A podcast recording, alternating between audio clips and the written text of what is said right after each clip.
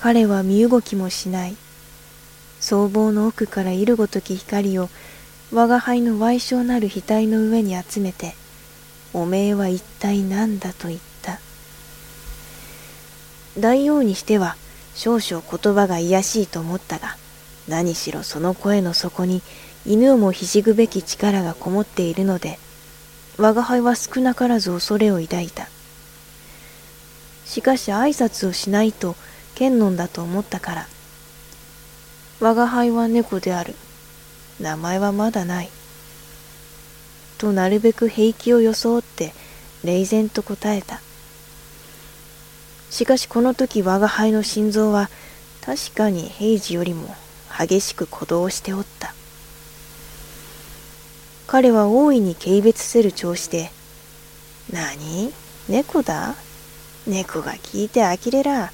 前提どこに住んでるんだ？随分傍若無人である。我が輩はここの教師のうちにいるのだ。どうせそんなことだろうと思った。嫌に痩せてるじゃねえか。と大王だけに気縁を吹きかける。言葉つきから察すると、どうも両家の猫とも思われない。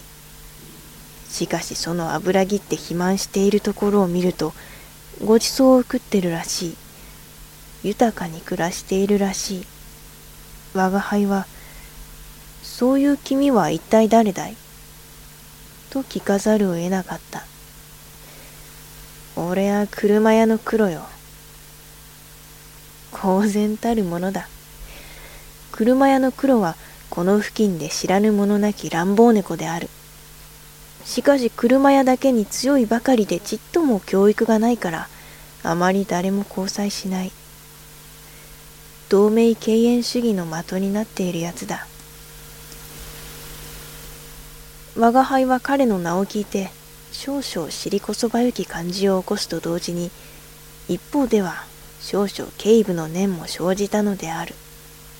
我が輩はまず彼がどのくらい無学であるかを試してみようと思って、さの問答をしてみた。一体車屋と教師とはどっちが偉いだろう車屋の方が強いに決まっていらあな。おめえのうちの主人を見ねえ。まるで骨と皮ばかりだぜ。君も車屋の猫だけにだいぶ強そうだ。車屋にいるとごちそうが食えると見えるね。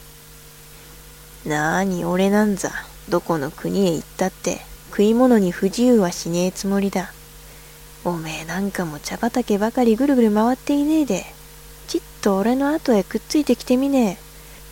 一月と経たねえうちに、見違えるように太れるぜ。追ってそう願うことにしよう。しかし、うちは教師の方が車屋より大きいのに住んでいるように思われる。べらぼうめえうちなんかいくら大きくたって腹の足しになるもんか。